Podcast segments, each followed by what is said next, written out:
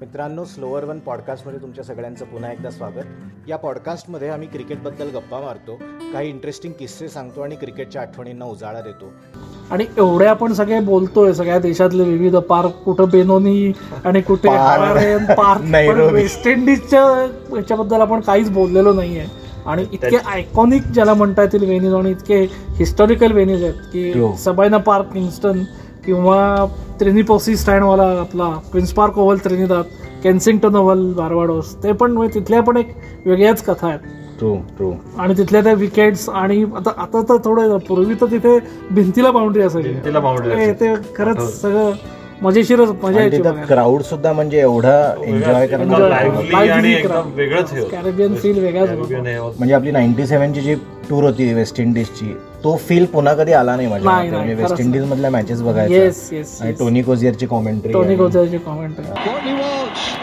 sending Kensington Oval into a state of pandemonium with a very, very good catch. आणि अं, म्हणजे Queens Park Oval विशेषतः इंडियासाठी त्यातल्या त्यात फेवरेबल Favorable, ग्राउंड होतं correct. अदरवाईज केन्सिंगटन ओव्हलला तर वगैरे म्हणजे कधीच नाही शक्य वाट लागायची